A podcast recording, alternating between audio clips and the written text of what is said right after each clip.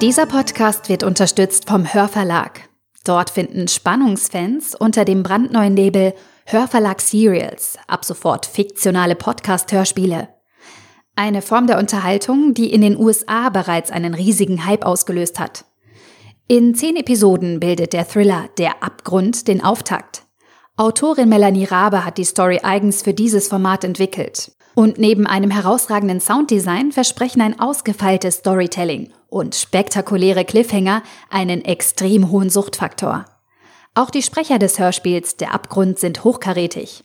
Steffen Groth, Max Urlacher, Anne Müller, Andreas Pietschmann und viele weitere machen das Podcast-Hörspiel so besonders. Der Abgrund. Ab sofort kostenlos zum Anhören bei Anbietern wie Spotify, Stitcher, Apple Podcast oder direkt unter hörverlag-serials.de.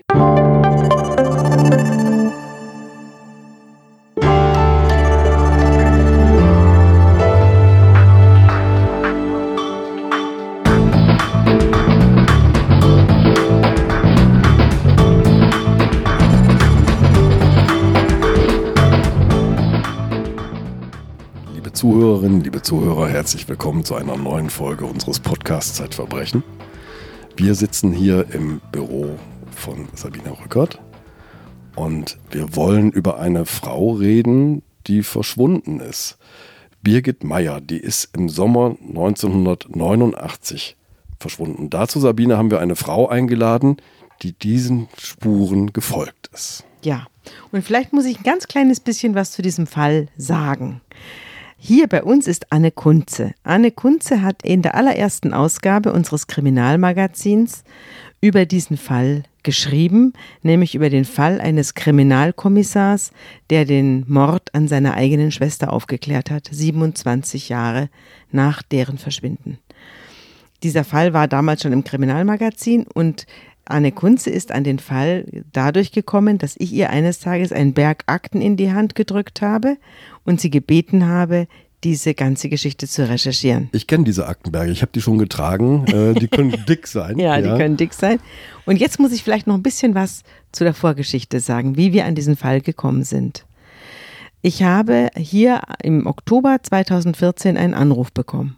Und da war am Apparat Herr Silaf, Wolfgang Silaf, ehemaliger Chef des Landeskriminalamts in Hamburg. Und der sagte zu mir, Frau Rückert, haben Sie Zeit für ein Gespräch?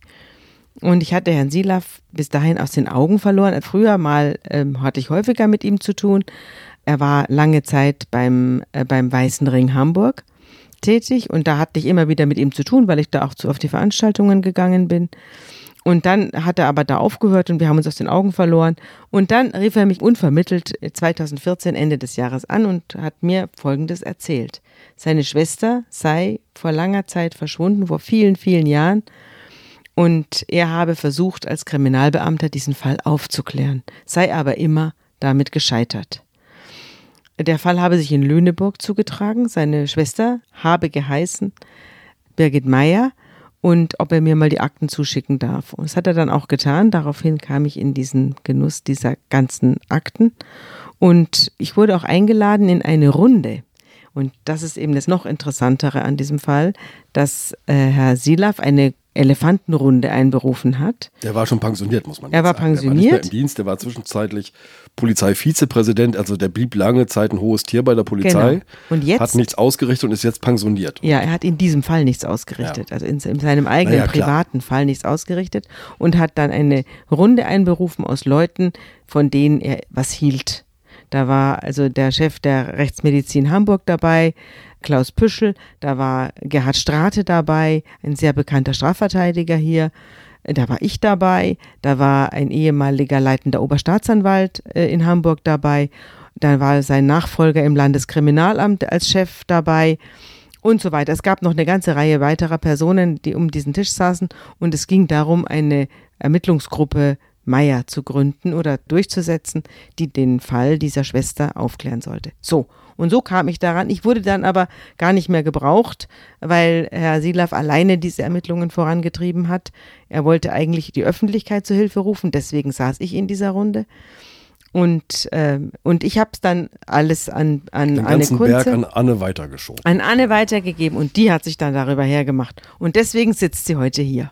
Ja, vielen Dank, dass ich da sein darf. Ich habe mir gemeinsam mit meinem Kollegen Felix Rohrbeck diese Aktenberge erstmal in unsere Büros geschleppt und dann zu Gemüte geführt. Und wir haben auch den Herrn Silaf kennengelernt ein, und viel Zeit mit ihm verbracht. Ein wirklich sehr, sehr beeindruckender und man muss sagen, gebrochener Mann über diesen Fall. Und ich fände es ganz gut, wenn wir ihn vielleicht erstmal selbst hören würden, was er selbst sagt. Du hast nämlich O-Töne mitgebracht. Genau, Felix und ich haben diesen gesamten Fall mit einem Aufnahmegerät recherchiert und wir würden jetzt im Laufe dieser Podcast-Folge gerne einige prägnante O-Töne einiger unserer Gesprächspartner und Szenen euch vorspielen.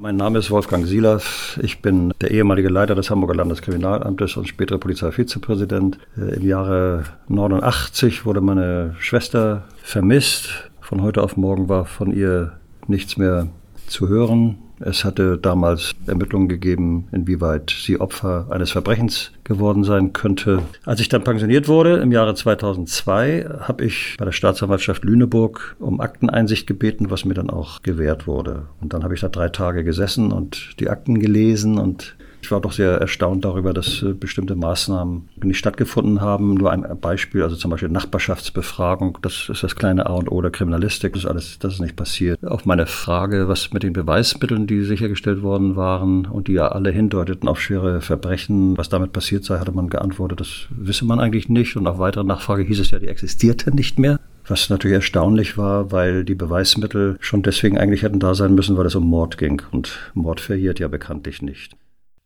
Ja, also es wird schon klar aus diesem O-Ton, dass hier im Laufe der Ermittlungen doch einiges schiefgegangen sein muss. Ja, das kann man so sagen. Wirklich extrem viel schiefgegangen ist. Vielleicht ähm, besprechen wir einmal, was geschehen ist. Ja. Am 15. August 1989 ist Birgit Meyer, eine damals 41-jährige Frau, aus ihrem Haus in Lüneburg verschwunden. Sie war ähm, in einem Trennungsstreit mit ihrem ähm, Ex-Mann Harald Meyer und dass die Polizei so träge war, erklärt sich auch daraus, dass sie sich ziemlich schnell in ihren Ermittlungen auf diesen Harald Meyer fokussiert hat, dass sie gesagt hat, der Schuldige ist garantiert der Ex-Mann. Es war nämlich das ist, äh, stellt sich später raus, dass es einfach eine Koinzidenz war, aber es war so, dass sie sich am Vortag ihres Verschwindens noch einmal mit Harald Meyer, also dem Witwer, dann später getroffen hatte und sie vereinbart hatten, den gemeinsamen Hausstand aufzuteilen. Harald Meyer war ein sehr oder ist nach wie vor ein sehr erfolgreicher Unternehmer, sehr wohlhabend und Birgit Meyer sollte eine halbe Million zur Abfindung erhalten. Die beiden hatten sich aber offenbar nicht gestritten, ausnahmsweise an diesem äh, Vorabend des Verschwindens der Birgit Meyer. Und am nächsten Morgen fährt die gemeinsame Tochter Jasmin, die sehr, sehr eng war mit ihrer Mutter, zum Haus der Mutter und findet sie dort nicht mehr vor. Sie findet das ihr Opel Cabriolet in der offenen Garage. Sie findet die Bettdecke zurückgeschlagen. Die Nachtwäsche der Mutter fehlt, genau wie die Kleider, die sie getragen hat. Und eine grüne Dokumentenkassette liegt offen da. Die Papiere fehlen auch. Der Ehemann Harald Meyer wird von der Polizei vernommen. Man kann ihm nichts nachweisen. In den vorläufigen Ermittlungsakten steht, dass man nicht erklären kann, warum Birgit Meyer verschwunden ist. Sie ist zu dem Zeitpunkt 47 Jahre alt. 41 Jahre 41. alt. Blond, zierlich. Ähm, sie hat ähm, große Ohrringe gerne getragen. Also ich habe mir viele Bilder von ihr angeschaut. So eine attraktive Frau, eine sehr gut aussehende, ja noch junge Frau.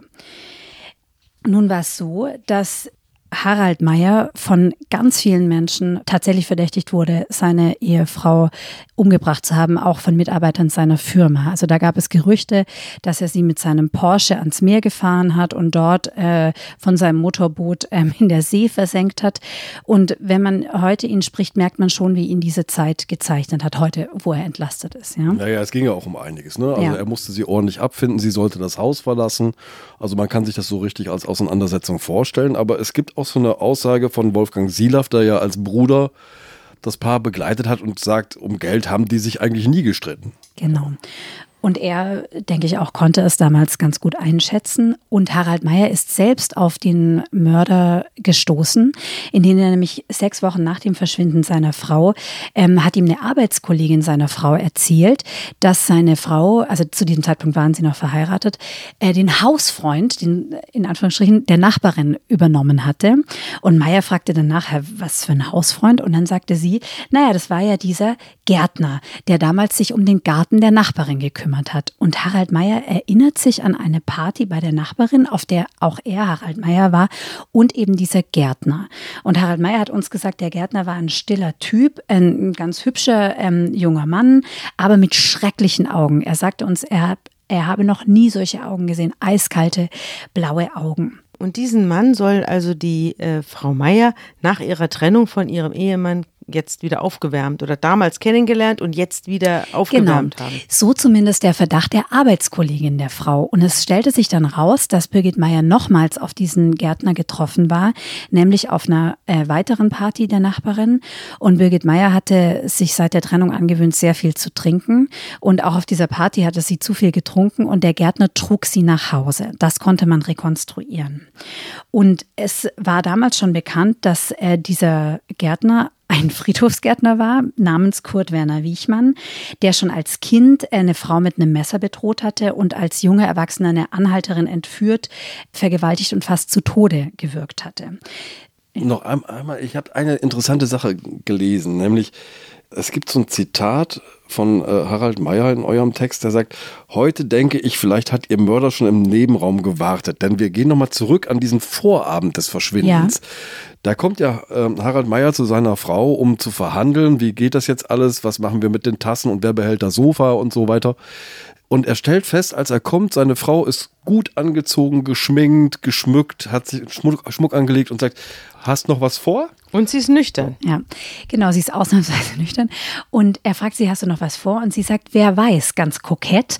Und Harald Meyer, das war ein gespenstischer Moment auch in der Recherche, hat sich zu uns rübergebeugt und gesagt, ich glaube, vielleicht hat der Mörder damals schon im Nebenzimmer gewartet. Also er vermutet, dass der Wiechmann vielleicht schon im Nebenzimmer gewartet hat und sich so ein Spiel draus gemacht hat. Mhm. Wichmann wird jetzt vorgeladen. Wichmann wird vorgeladen, genau, und er trägt ähm, zur Vernehmung Schutzhandschuhe, Arbeitsschutzhandschuhe und sagt, er habe eine Allergie. Da trägt man Schutzhandschuhe. Mhm. Genau. Und er beteuert auch, dass er ein Alibi hatte zur Tatzeit. Er sagt zwar, er sei abends nach 22 Uhr immer noch mit dem Schäferhund rausgegangen, aber höchstens eine Viertelstunde und er sei immer zu Hause gewesen. Aber Wiechmann verschweigt der Polizei, dass er zum Zeitpunkt Verschwind des Verschwindens von Birgit Meyer krankgeschrieben war. Und es wäre für die Polizei wirklich ein leichtes gewesen, das rauszufinden, ne? indem sie mal bei dem Arbeitgeber beispielsweise mhm. anruft. Das hat aber niemand getan. Also das Alibi hat keiner geprüft, das Umfeld hat keiner geprüft. Genau. Also. Aber die Ehefrau, er hat ja auch, der Wiechmann hat ja eine Ehefrau. War die auch an dem Abend da? Die sagt, sie sei da gewesen, er hat sein Alibi bestätigt. Allerdings ist sie zu Bett gegangen. Sie weiß nicht, was er gemacht hat. Ne? Und dann kommt es zu einem Anruf Wiechmanns bei Harald Meyer in der Firma. Vielleicht hören wir uns das einmal kurz an. Ja, Harald Meyer erinnert sich nämlich gut. Ich war in einer Morgenkonferenz in der Firma und die Empfangssekretärin kam in diese Konferenz rein, in der ich eigentlich nie gestört werden wollte und sagte mir, Herr Mayer, ich habe einen Menschen am Telefon, der will Sie unbedingt sprechen. Ich sage, das ist hier eine heilige Stunde, ich kann nicht. Der lässt sich nicht abweisen, es sei äußerst wichtig. Sie müssen jetzt kommen. Ich sage, um was geht's denn? Hat er nicht gesagt. Ich sage, gut, ich gehe. Und dann hörte ich seine Stimme. Und dann sagte er zu mir, das habe ich dir und deinem Schwager zu verdanken. Ich sage, wer ist denn da? Ich wusste sofort, dass es Wichmann ist. Wer ist denn da? Das weißt du ganz genau. Ich sage, aber wer ist denn da? Das weißt du, sagt er, und du wirst von mir hören. Gruselig. Und du, mm, und du wirst von mir hören. Ja, mm. eine Warnung. Und er duzt ihn. Er hat ihn einmal getroffen auf dieser Party, auf aber dieser er duzt Party. ihn. Genau. Ja, er duzt ihn. Ohne seinen Namen zu nennen. Ja. Aber jetzt erstmal passiert nichts weiter. Also Wiechmann Genau. läuft da auf in seinen komischen Arbeitshandschuhen Ja. und verschwindet auch wieder, wird aus der Vernehmung entlassen und die Polizei tut nichts weiter. Genau. Man ging stoisch von einem vermissten Fall aus. Ne? Jahrelang hat Silaf, also der ähm, Bruder der Verschwundenen, immer wieder bei seinen Kollegen nachgefragt. Und die Kollegen haben ihm immer wieder gesagt, ja, wir tun ja alles, wir tun ja alles, aber wir finden leider nichts. Ja, es passiert auch tatsächlich was. Es gibt eine neue Staatsanwältin, nämlich Ja. in Lüneburg. Und manchmal braucht man neue Besen, damit die besser kehren. Aber Ähm, erst dreieinhalb Jahre dreieinhalb später. Jahre später, Ne? ja. In diesen dreieinhalb Jahren hätte man schon ähm, einige Morde, wie sich später herausstellen wird, verhindern können. Da kommen wir gleich noch drauf, Ja. über die berühmten Morde, die in der Zwischenzeit passiert sind. Also Genau. dreieinhalb Jahre später, jetzt gibt es ein Strafverfahren gegen äh, Herrn Wiechmann. Das wird von der neuen Staatsanwältin eingeleitet und im Februar 1993 kommt es zu einer Hausdurchsuchung im Haus des Gärtners. Genau. Wichmann selbst ist nicht da. Seine Ehefrau öffnet die Tür und es passiert wirklich Erstaunliches. Im Keller schlägt ein Leichenspürhund an und zwar genau an einer Rigipswand, die erst vor kurzem eingezogen wurde. Und im ersten Stock äh, stehen die Beamten vor einer mit grünem Lederpolster überzogenen, schallisolierten Tür. Die Ehefrau sagt, ja, dafür habe ich leider keinen Schlüssel. Zu dem Raum haben nur mein Mann und sein Bruder Zutritt. Die Beamten Wie im Das ist ein Märchen, Ding. ne? Das wie ist im Märchen, Das ist wie im Märchen der Raum, den niemand betreten darf. Ja. Die Beamten aber brechen die Tür auf und finden Unglaubliches. Sie finden zwei Kleinkaliber-Kavere, einen Revolver, Munition, Schalldämpfer, Elektroschocker, Messer, Kanülen, Schlafmittel, Ketten, Schnüre und eine Handschelle mit einer Blutspur. Die Polizisten nehmen manches von dem, was sie finden, mit und finden noch etwas, und zwar in einem Auto, das auf Wichmann zugelassen ist. Da finden sie Straßenkarten, einen Bundeswehrschlafsack, eine Thermoskanne und ein Fernglas. Also eine Ausstattung, die zu einem Jäger passt. Da legt sich jemand auf die Lauer. Genau, da legt sich jemand auf die. Mauer. Ein Menschenjäger, genau. Und Das dann wissen wir jetzt. Im Nachhinein Ja. natürlich, ja. aber die Beamten durchsuchen auch noch Wichmanns Grundstück und ihr Metallsuchgerät schlägt Und aus. jetzt kommt der Hammer. Als ich das gelesen habe, habe ich es nicht geglaubt. Erzähl. Das ist unglaublich, ne? Äh, Sie bestellen einen Bagger, der den Boden aufreißt und sie entdecken ein komplettes Auto, ein vergrabenes Auto, ein nagelneues, knallrotes Ford Sport Coupé. Und es sieht aus für die Beamten, als klebe auf dem Rücksitz Blut. Und wieder hat auch äh, der Leichenspürhund angeschlagen, aber in dem Auto ist keine Leiche mehr. Das Rätsel dieses Autos wurde nie gelöst, nicht? man hat es bis heute nicht gelöst. Man weiß es bis heute Im nicht. Gegenteil. Da gibt es kein, keine Fahrgestellnummer, keine Kennzeichen, nichts oder was? Man hat in diesem Jahr, ne, äh, vor einigen Monaten, nochmal, also da kommen wir noch später drauf, man hat ja nochmal das Grundstück umgegraben und hat noch weitere Autos gefunden. Und noch viel, viel mehr. Also das war nur der, später Spitze des. Eisbergs, Ah, okay. genau. Wichmann ist ähm, auf der Flucht. Wichmann war an diesem Tag bei der Arbeit, während bei ihm zu Hause durchsucht wurde. Genau. Und er hat irgendwie davon erfahren. Ja, durch die Schludrigkeit eines Beamten hat er davon erfahren. Und er hat sich dann gar nicht mehr zu Hause sehen lassen, Genau. sondern hat sich in irgendein geliehenes Auto offenbar gesetzt und ist damit abgehauen. Genau. Sein kleiner Bruder ähm, hat ihm dabei geholfen. Darauf kommen wir später noch auf die Rolle des Bruders. Also von nun an ist gut, wenn man Wiechmann mit einem geliehenen Auto auf der Flucht. Genau. Wiechmann ist auf der Flucht und wird zufällig gefasst, weil er einen Verkehrsunfall verursacht. Ähm, Ist das viel später? Wie lange, wie lange kann er fliehen? ähm, diese Durchsuchung ist im Februar und am 15. April ist der, Acht Wochen später. genau, ist der Unfall bei Heilbronn. Und zwar war das dann sozusagen eine Routine-Durchsuchung, dass sie sein Auto durchsucht haben und haben dort Waffenteile und Munition gefunden, deshalb ihn mit zur Wache genommen.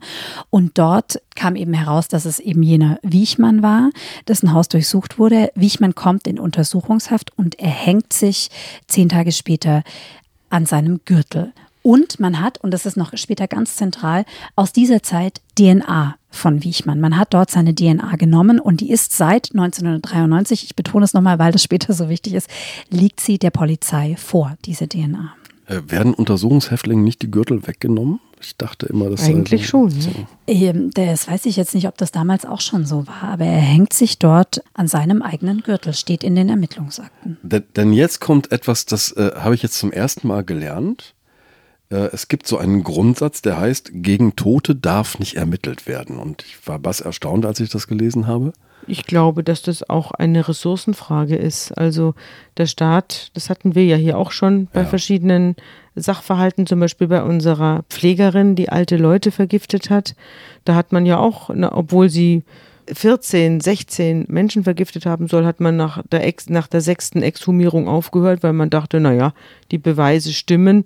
Jetzt wollen wir mal hier äh, nicht weiter ermitteln, für, den, für die Verurteilung reicht's. Und da, so ähnlich muss man das hier auch sehen. Also man sagt sich, warum sollen wir gegen jemanden ermitteln, der, dessen wir gar nicht mehr habhaft äh, werden können, weil er sich bereits ins Jenseits verzogen hat. Ja, aber wir haben nach wie vor den ungeklärten Todesfall Birgit Meyer oder das, den Verschwindensfall Birgit Meyer, sagen wir so.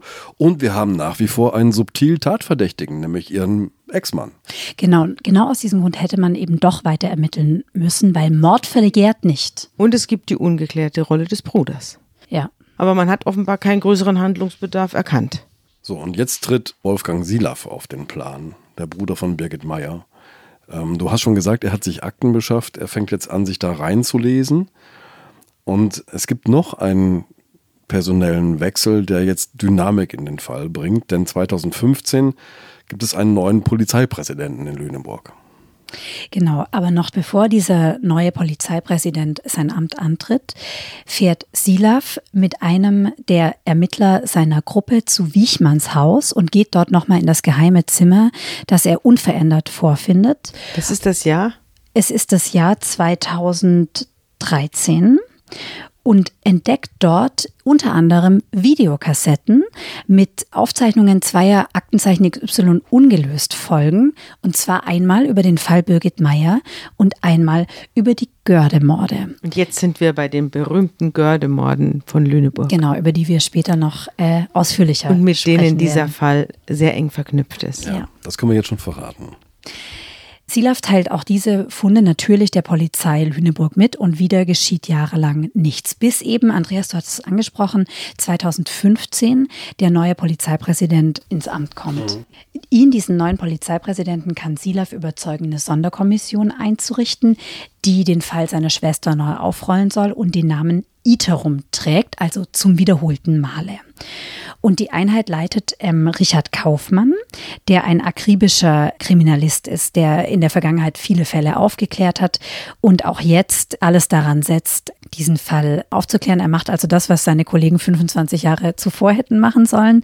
Er befragt zum Beispiel Nachbarn und Hinterbliebene und er hebt auch Gräber aus. Naja, er hat eine naheliegende Idee. Der Verdächtige, Wiechmann, ist Friedhofsgärtner und Friedhofsgärtner haben viele offene Gräber zur Verfügung. In denen man was verschwinden lassen und, kann. naja, genau. Vielleicht hören wir einmal Kaufmann selbst. Auch er ist ein guter Erzähler. Die Ermittlungen haben ergeben, dass 89, dadurch, dass unser Tatverdächtiger nebenamtlich äh, Friedhofsgärtner war, er die Möglichkeit gehabt hätte, an damals geöffneten Gräbern einen weiteren Leichnam, nämlich der der Birgit Meyer, zu verstecken. Deswegen haben wir diese äh, Gräber ausfindig gemacht, von damals ausgehoben, um festzustellen, ob äh, sich dort der Leichnam der Birgit Meyer befindet. Bei den Gräbern ist es so, dass die natürlich professionell durch Friedhofsverwalter und deren Angestellten ausgehoben werden und mit Hilfe einer forensischen Anthropologin der Rechtsmedizin in Hamburg haben wir dann äh, die dort aufgefundenen äh, Knochenteile äh, soweit untersuchen können und nachvollziehen können, dass in den Gräbern der Leichnam der Birgit Meyer nicht vorhanden war. Birgit Meyer bleibt verschwunden. Genau. Sie bleibt verschwunden. Kaufmann befragt unterdessen alte Schulfreunde und er liest auch noch mal ganz genau die Ermittlungsakten von damals und weiß, es muss irgendwo noch eine Handschelle geben. Er telefoniert sich durch die zuständigen Behörden und landet in der Rechtsmedizin Hannover und dort sagt der zuständige Forensiker, er werfe nie etwas weg und irgendwo müsse diese Handschelle doch noch sein. Er sucht in seinem Keller und einige Wochen später meldet er sich und sagt, ja, ich habe die Handschelle noch. Und man gleicht dann das Blut auf der Handschelle ab und stellt fest, es handelt sich um das Blut der Birgit Meyer. Jetzt müssen wir noch mal einmal den zeitlichen Bezug herstellen, denn die fragliche Handschelle ist im Februar 1993 gefunden worden, hinter jener ominösen gepolsterten Tür. Die Handschelle mit der Blutspur, die offenbar einfach in den Asservaten verschwunden ist. Genau. Also man hätte es diesen Fall 1993 aufklären können. Es fehlt aber noch immer jede Leiche. Und Kaufmann vermutet auch, dass es einen zweiten Täter gegeben haben muss, weil er hat durch seine Nachbarschaftsbefragung herausgefunden, dass eine Nachbarin in jener Tatnacht einen laufenden Motor gehört hat. Er geht also davon aus, dass Wiechmann mit einem Gehilfen Birgit Meyer beispielsweise entführen wollte, sie gefesselt hat, mit dem Auto wegbringen wollte und sie vielleicht mit einem Mittel betäubt hat, das ihm auch Verätzungen an der Hand äh, zugeführt hat und er deswegen eben zu jener Vernehmung mit Handschuhen die Handschuhe, erschienen ist. die genau. Arbeitshandschuhe. Genau. Ja. Mhm. Was, was, was war denn der Grund für die Tat an Birgit Meyer? Was hat man denn da für Theorien?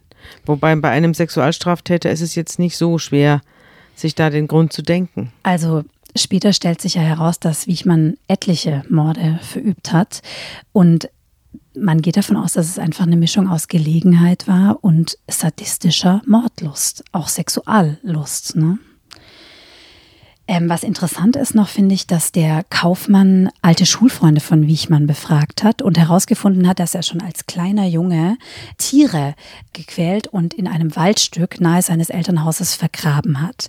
Dieses Waldstück wurde dann auch 2016 durchsucht mit einer Hundertschaft von Polizisten und mein Kollege Felix Rohrbeck und ich waren auch bei dieser Durchsuchung dabei. Wir können ja einmal reinhören. Ja, einmal direkt an den Ort des Geschehens. Der 25 in Richtung 30, 50 Meter zurück, so auf Höhe des 32. Wir durchsuchen hier mit Hilfe von Bereitschaftspolizeikräften und Hundeführern, die Leichenspürhunde dabei haben, ein Waldgebiet einer möglichen Ablagestelle des Leichnams der Birgit Meyer und hoffen, sie auch finden zu können.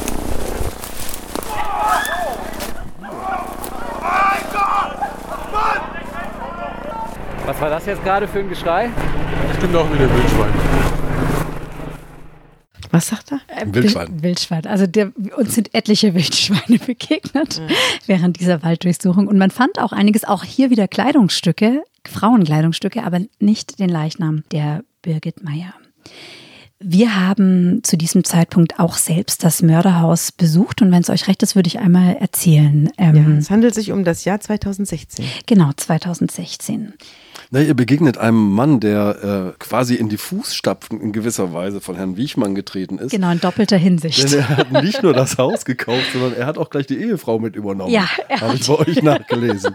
genau, er hat die Ehefrau äh, Wiechmanns, Alice, eine ehemalige Hamburger Schönheitskönigin, 16 Jahre älter als Wiechmann, geheiratet. Er sagt, sie hätten sich einfach zusammengetan. Die hätte das Haus verkaufen wollen und dann hätten sie sich einfach zusammengetan. Aber zu dem Zeitpunkt, äh, 2016, zu dem wir da waren, ist Alice bereits verstorben und wir haben nur noch den Hannes Rudloff angetroffen, der, der damals. Macht euch auf. Genau, der war damals auch schon 75 Jahre alt. Mittlerweile ist auch er verstorben, aber damals hat er noch gelebt, 75, war fast blind und wirklich äh, verkreist. Er war dann schon mit einer neuen Frau wieder äh, zusammen.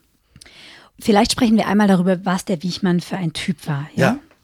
Ähm, du hast ja schon angedeutet, äh, ganz knapp, in ganz knappen Sätzen, da bin ich extra nicht drauf eingegangen, weil ich wusste, wir reden dann noch ausführlicher drüber.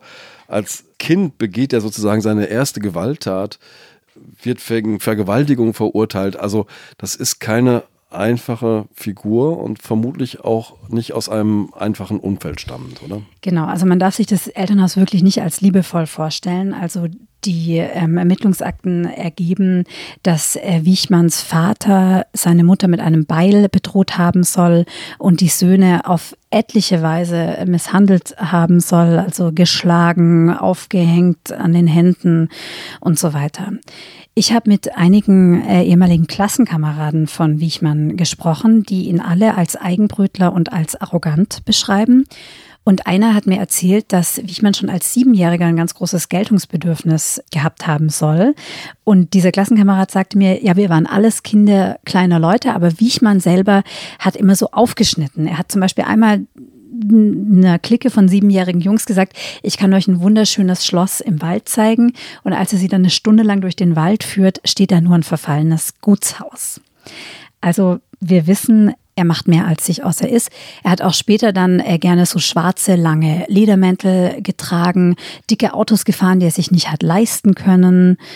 Hatte einen Hang zu älteren Damen mit Kohle. Genau, genau. Er ließ sich gerne, er hat eine große Affinität zu älteren, wohlhabenden Frauen, von denen er sich aushalten ließ. Und es ist eine schreckliche Tat geschehen, Andreas, auf die du angespielt hast. Und zwar, da war Wichmann 14 Jahre alt. Er hat damals in einem Stift gelebt, in einer Fürsorgeeinrichtung. Genau, da war er schon gar nicht mehr in seiner Familie. Genau. Und wollte nicht mehr zurück äh, nach einem Weihnachtsurlaub und ist dann in, zu den Untermietern seiner Eltern, die unten im Haus gewohnt haben, gegangen in der Nacht.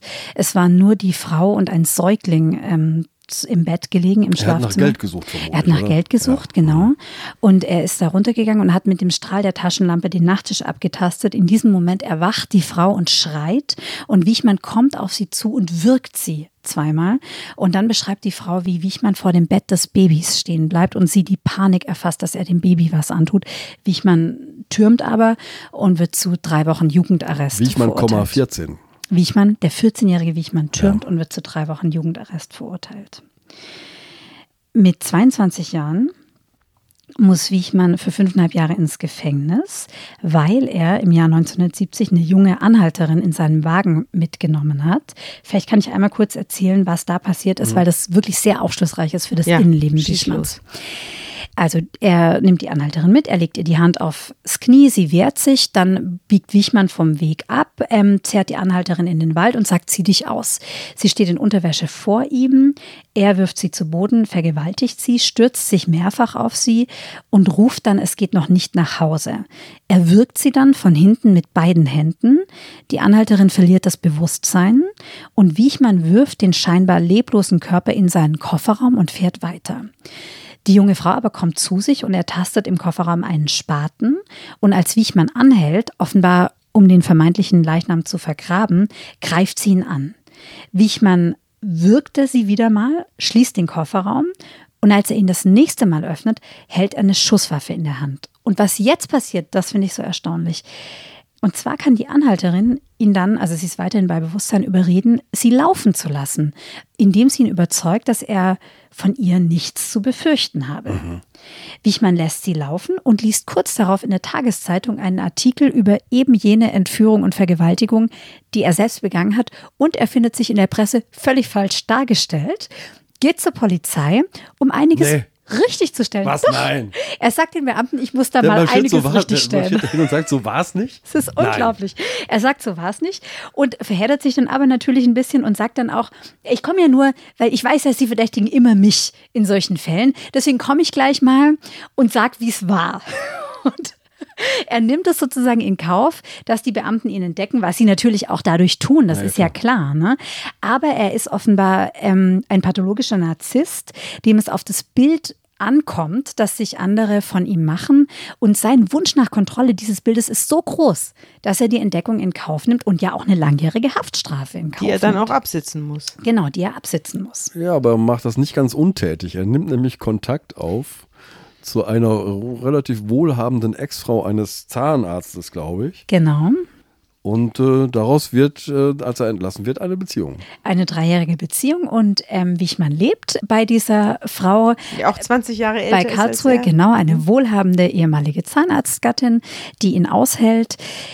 Genau, sie ist 21 Jahre älter als er. Und jetzt in diesen Wochen klären gerade Polizisten auf einige Morde an Anhalterinnen, die sich in diesen drei Jahren im Raum Karlsruhe ereignet haben. Also jetzt während wir sprechen. Jetzt sozusagen. während wir sprechen. Genau, genau. Liebe Anni, du hast noch einen O-Ton mitgebracht. Wir haben vorhin schon äh, darüber gesprochen, ihr wart im Haus des Mörders Wiechmann und äh, Hannes Rudloff hat euch aufgemacht und es gibt eine Aussage von ihm darüber, was ihr so findet. Ihr habt euch miteinander unterhalten. Genau, wir haben uns miteinander unterhalten und zwar in eben jenem schallisolierten Zimmer, das auch damals, als wir dort waren, im Jahr 2016 wirklich unverändert war seit Wichmanns Tod. Sogar der Teppichboden war noch derselbe.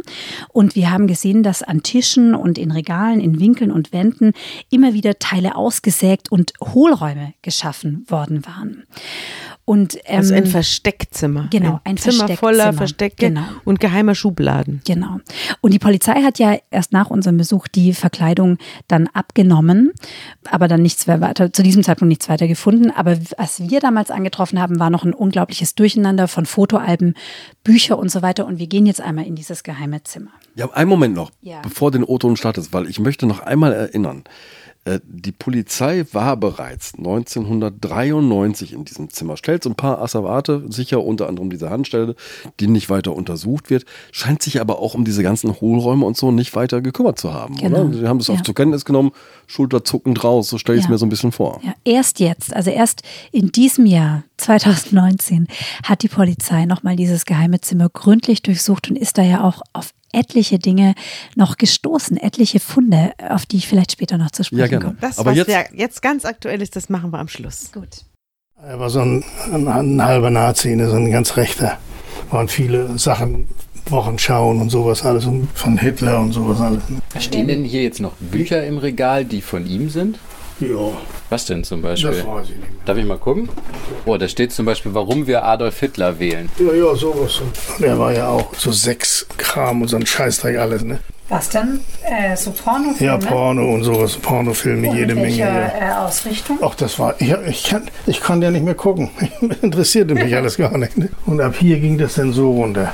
War nichts ausgebaut. Und da hing hier, das habe ich ja auch gezeigt, irgendwo, hing hier ein Strick. Da wollte er sich wohl aufhängen. Da wollte er sich wohl aufhängen. Das Genau. ist sozusagen der Blick runter in die Garage. Genau.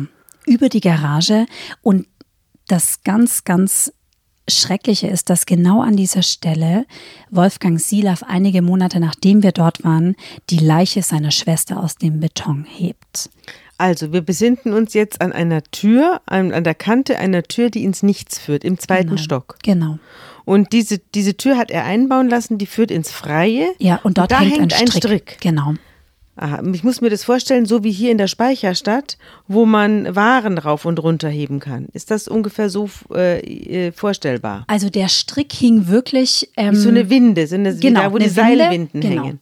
Und der Strick hing sozusagen direkt über der Leiche der Birgit Meyer, was Wolfgang Silaff herausfand. Und man kann sich wirklich, glaube ich, gar nicht vorstellen, wie, wie grausam das für Silaff ähm, gewesen sein muss, weil er wieder die Polizei darauf aufmerksam gemacht hat, dass er glaubt, dass Wichmann als Kontrollfreak wahrscheinlich die Leiche auf seinem Gelände hat und ihm ist aufgefallen, dass der Boden der Garage nicht ganz passt, ne? dass Ja. der, der zu klein ist ähm, für die Garage.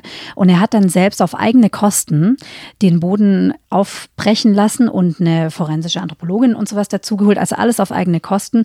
Und dann sieht er die Knochen seiner Schwester und dann ruft er die Polizei. Aber er war vorher mit dem Polizeibeamten auch schon da und der Polizeibeamte stand auf dieser Betonplatte und sagte, also wenn hier Birgit Meyer begraben ist, fresse ich einen Besen. Genau. Er sagt, sein, der Ermittler sagte, sein kriminalistisches Gespür sage ihm, hier sei keine Leiche. Aber sie und stand auf der. Leiche. Genau. Ja, das gehört zu einer der vielen Grausamkeiten. Hat man denn, Falls. nachdem man Birgit Meyer dann gehoben hat, hat man denn feststellen können, woran sie starb? Nein, Das war nicht mehr feststellbar. ja. Also die Theorie von Kaufmann ist schon relativ plausibel, ne, dass er sie versucht hat zu entführen. Damit ist für uns jetzt erstmal der Fall Birgit Meyer quasi abgeschlossen. Der Mörder ist überführt, Genau. Blut an der Handschelle, DNA-Übereinstimmung. Ähm, Die Leiche ist ist gefunden. Aktendeckel zu. Aber nicht für Wolfgang Silaff, den alten Ermittler, der nämlich mittlerweile aktiv ist in dem Weißen Ring, einem Verein, der sich für Opfer von Verbrechen einsetzt. Und er sagt uns, ja, es gibt ja noch so viele andere Angehörige, die darauf warten, dass endlich die Verbrechen aufgeklärt werden, die über ihre Familien gekommen sind. Und Silaff hat ja mit seiner Gruppe den Modus operandi von Wiechmann versucht zu ermitteln und ist darauf gekommen, dass etliche Fälle allein im Raum Lüneburg zu diesem Modus operandi passen. Unter anderem eben diese Gördemorde, ein Verbrechen, das in den 90er Jahren ganz Norddeutschland in Atem hielt. Die Gördemorde, die trugen sich auch im Sommer 1989 zu, nämlich genau dann, als auch Birgit Meyer verschwand. Die Görde muss man sich so vorstellen, war damals ein ganz, ganz beliebtes Naherholungsgebiet, ein ausgedehntes Waldgebiet östlich von Lüneburg. Das war bei Paaren sehr beliebt. Die wollten ungestört Sonnenbaden oder auch Sex haben. Mhm. Die kamen aus ganz Norddeutschland und auch aus West-Berlin. Ne? Damals war ja Deutschland noch geteilt. Und äh, seit den Doppelmorden aber ist die Görde verwaist. Aber damals war sie sehr beliebt. Ja? Und es trug sich zu, dass in einem Waldabschnitt drei Blaubeersammlern plötzlich ein süßlich widerlicher Geruch in die Nase stieg und sie unter einer Kiefer einen Haufen aus Zweigen und Reisig entdeckt haben. Und aus diesem Haufen ragte die Hand eines Menschen. Dort unter diesem Haufen liegen seit mehr als sieben Wochen die Leichen von Ursula und Peter Reinhold. Tiere haben sie bereits angefressen und aus den menschlichen Überresten kriechen die Maden. Wie in einem Horrorfilm. Wie in einem Horrorfilm. Die Blaubeersammler ähm, noch den Verwesungsgeruch in der Nase haben sie, machen sich auf den Weg zum Förster, der ruft die Polizei und kurz darauf legen die Polizisten die beiden Toten frei.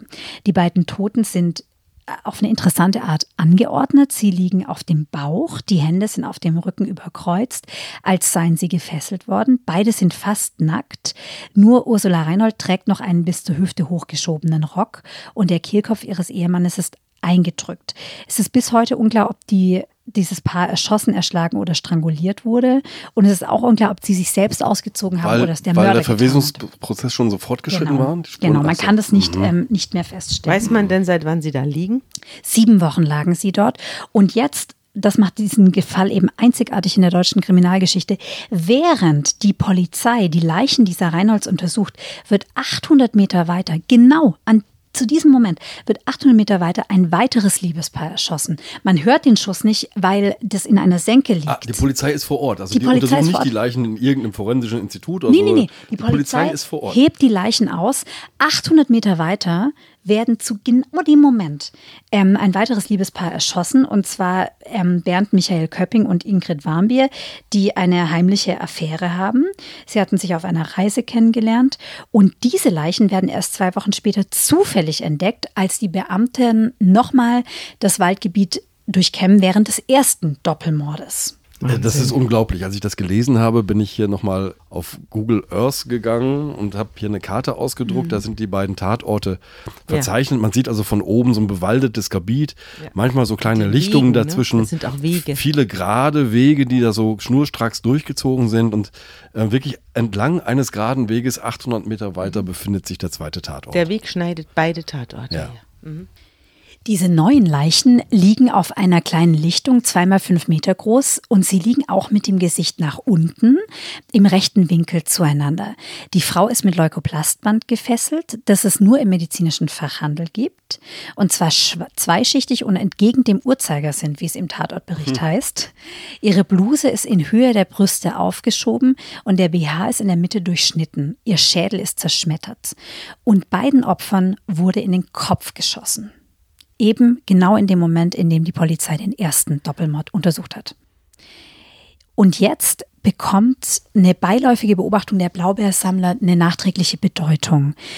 Die Blaubeersammler, wir erinnern uns, haben ja die ersten Leichen entdeckt, sieben Wochen nachdem sie getötet waren, aber an dem Tag, an dem auch der zweite Doppelmord sich ereignet hat. Und sie sprechen gegenüber der Polizei von einem Mann, der ihnen auf dem Weg zum Förster begegnet Ja. ist. Mhm. Ne?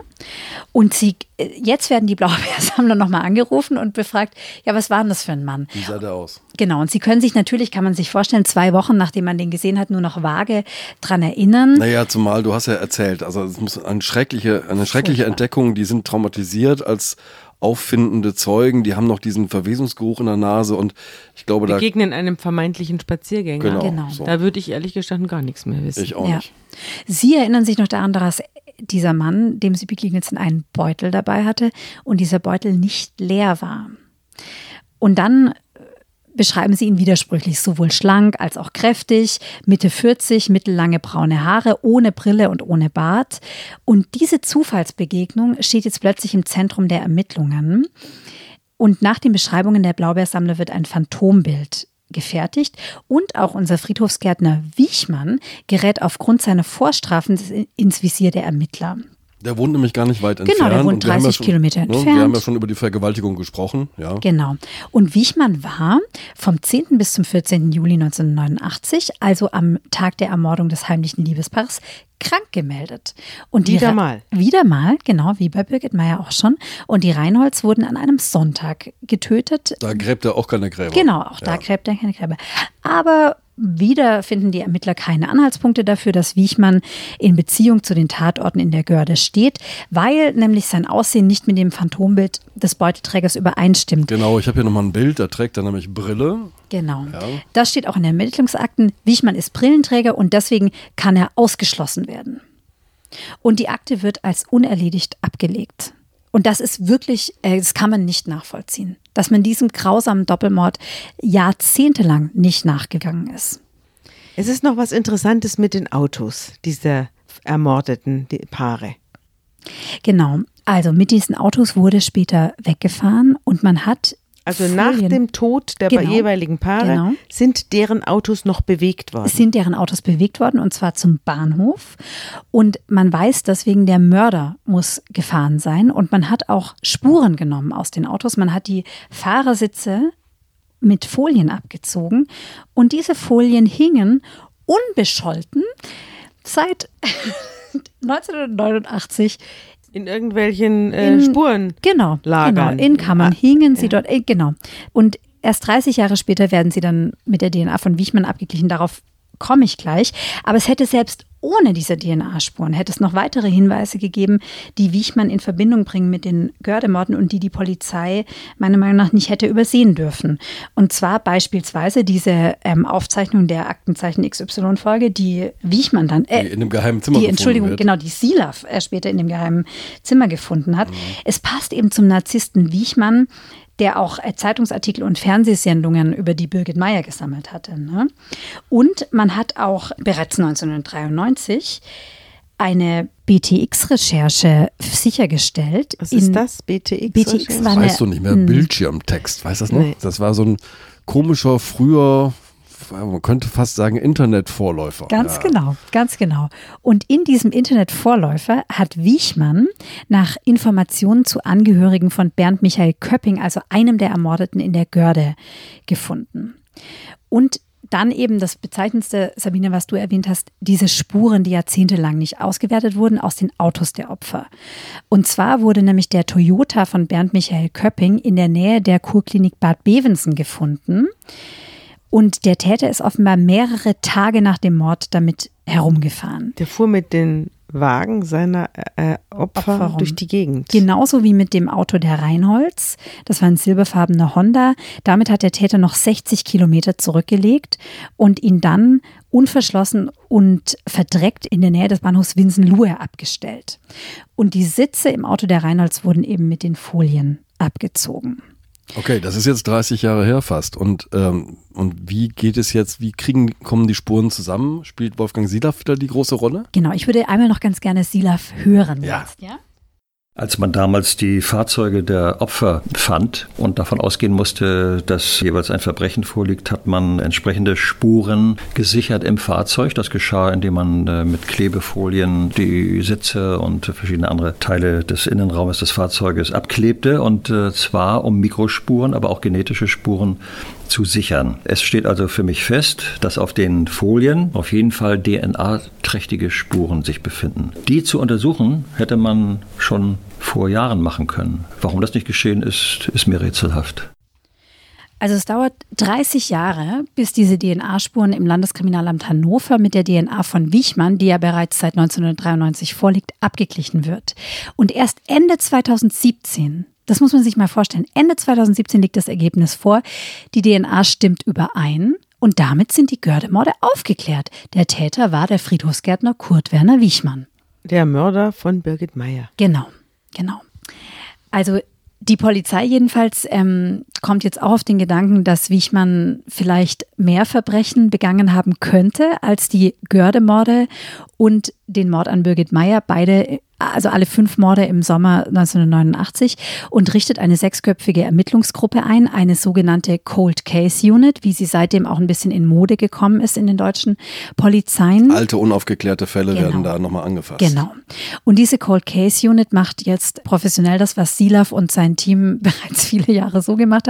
Sie erstellen ein Persönlichkeitsprofil Wichmanns und untersuchen seinen Modus operandi. Was sagt denn das Persönlichkeitsprofil? Also beispielsweise, dass er ein Narzisst ist, ein pathologischer Narzisst, der alles über seine Taten sammelt. Man hat ja in dem geheimen Zimmer, darauf komme ich jetzt noch, äh, noch viel mehr gefunden. Ja, noch viel mehr Hinweise auf Morde. Und ähm, zum Beispiel eben, was ich auch schon erwähnt hatte, diese Morde an den Anhalterinnen, die ungeklärten Morde an den Anhalterinnen. In, in Karlsruhe, wo er damals bei der Zahnarztgattin genau, hauste. Genau. Und diese Cold Case Unit bittet alle Polizeidienststellen in Deutschland zu schauen, ob eine der unaufgeklärten Taten zu Wichmanns Modus operandi passen würde, gleichen das zeitlich und geografisch ab, beispielsweise die Morde an den Anhalterinnen um Karlsruhe herum. Und sie sind jetzt ganz vor kurzem auf unglaubliche 236 Taten gestoßen, die Wichmann begangen haben könnte. 236 Taten. Aber noch ein könnte. Könnte, natürlich. Ja. Die werden im Moment untersucht. Die haben alle einen ähnlichen oder jedenfalls vergleichbaren oder jedenfalls zurechenbaren Modus genau. operandi. Modus operandi. Es passt zeitlich, geografisch vom Modus operandi her zu dem, was Wichmann getan hat. Und natürlich kann man nicht sagen, dass er diese 236 Taten begangen hat, um Himmels Willen, aber es würde passen. Und für mich war auch erstaunlich, wie viele Morde unaufgeklärt sind ne? und, und vermissten Fälle unaufgeklärt sind. Ja, das ist ja das, was wir alle nicht erfahren mit genau. diesen vielen unaufgeklärten Dingen. Von den nicht entdeckten ganz zu schweigen. ja. ja. Und jetzt hat eben die Polizei auch nochmal ähm, im Jahr 2019, also 30 Jahre nach den Gördemorden, das Grundstück Wiechmanns und das geheime Zimmer untersucht und ist nochmal auf etliche Dinge gestoßen. Na, erzähl. Du hast uns schon mehrfach angedeutet, also du hast uns auf die Folter gespannt. Her ich habe immer noch die Bilder vor Augen, es ist unglaublich. Zum Beispiel vergrabene Kleidungsstücke von Frauen, ganz hohe rote Stiefeletten von Frauen, etliche Schuhe, Handtaschen im geheimen Zimmer, also bestimmt fünf Damenhandtaschen im geheimen Zimmer, Waffen, mehr Autoteile, und alles, was die Polizei gefunden hat, findet man auch im Netz, hat sie ins Netz gestellt und darum gebeten, dass man sich meldet, äh, wenn man was wiedererkennt. Und ich habe jetzt vor ein paar Tagen mit dem Polizeisprecher erst noch telefoniert und er sagt, man folgt bereits einigen vielversprechenden Spuren. Und es kann gut sein, dass demnächst der nächste Mord des Serienkillers Wichmann Auf aufgeklärt welche wird. Welche Homepage muss ich gehen, um das zu sehen? Von der Polizei Lüneburg. Mhm. Und du hast vorhin nochmal gesagt, ähm, ich habe mich ja schon gewundert über dieses knallrote Ford Sportcoupé, das da im Garten ausgegraben worden ist. Da ist auch noch mehr gefunden worden? Genau, es sind noch mehr Autoteile, also von diesem eines blauen Autos, dessen Marke ich jetzt gerade nicht äh, weiß, äh, gefunden worden. Also Wiechmann hat offenbar etliche Autos vergraben in seinem Grundstück. Das Grundstück ist auch so hügelig und groß, aber es ist unglaublich. Und für mich bleibt noch eine ganz, ganz wichtige Frage offen und für die Polizei auch. Und zwar die Frage, ob Wichmann einen Gehilfen hatte. Er ist ja mit dem Auto seiner Opfer davongefahren, aber wie ist er überhaupt in die Görde genau, hineingelangt? Ein ne? großräumiges Gebiet. Genau. Ja. Die Frage ist, wie er in die Görde hineingelangt ist und ob ihn vielleicht jemand gefahren hat. Und die Staatsanwaltschaft Lüneburg hat jetzt im Mordfall Birgit Meyer und im Gördemord jeweils ein Strafverfahren eingeleitet. Im Fall Birgit Meyer gegen Unbekannt und bei den Gördemorden gegen jemanden aus Wichmanns Umfeld. Und es gibt eben einen Menschen, der helfen könnte, sage ich jetzt mal ganz juristisch vorsichtig, bei der Aufklärung dessen, was Wiechmann getan hat. Und das ist sein zehn Jahre jüngerer Bruder. Wir haben Aussagen der ehemaligen Verlobten dieses Bruders vorliegen, die sagt, er habe fast in einem Abhängigkeitsverhältnis zu Kurt Werner Wiechmann gelebt und hat ihn bei allen, sogar den kleinsten Entscheidungen des täglichen Lebens um Rat gefragt. Und bezeichnet es auch, wir haben ja darüber gesprochen, als Wiechmann auf der Flucht war, diese ja. zwei Monate, ne? Ja. Da ist der kleine Bruder in Wiechmanns Auto gefahren. Und Wiechmann hat noch aus dem Gefängnis Abschiedsbriefe geschrieben, die sich wie verschlüsselte Botschaften lesen lassen an den Bruder. Mit ganz sinnlosen Hinweisen. Genau, also mit vermeintlich sinnlosen Hinweisen. Mhm. Ne? Er schreibt zum Beispiel dem Bruder, er solle einmal die Dachrinne über dem Kellereingang reinigen, aber sehr vorsichtig. Und da fragt man sich ja schon, wer schreibt sowas kurz vor seinem Suizid? Ne? Sind es vielleicht Aufträge, geheime Aufträge an den Bruder? Davon ist ja Silaf überzeugt. Genau. Dass das Aufträge sind. Und wir haben diesen Bruder natürlich versucht ausfindig zu machen und haben ihn ausfindig gemacht. Ich kann gemacht. mir gut vorstellen, wie du da auftauchst und klingelst und sagst, hallo, Sie sind doch der Bruder. Genau, ich habe aber musste nicht mehr klingeln, sondern wir haben herausgefunden, wo er arbeitet, in einer Gärtnerei. Auch der Bruder arbeitet in einer Gärtnerei am Rande Lüneburgs. Und wir haben ihn dort gesehen, wie er dort stand und Blumen goss. Es ist ein ganz, ganz unscheinbarer, stiller, kleiner Mann. Und wir haben ihn gefragt, ob er uns etwas über seinen Bruder sagen würde. Und er hat gesagt, nein. Und sah wirklich so aus, als würde er für immer schweigen. Ja, das ist das vorläufige Ende der großen Görde-Geschichte und der Geschichte der Birgit Meyer und des großen Helden Wolfgang Silaff, der den Mord an seiner eigenen Schwester und gleich noch äh, eine ganze Mordserie mit aufgeklärt hat.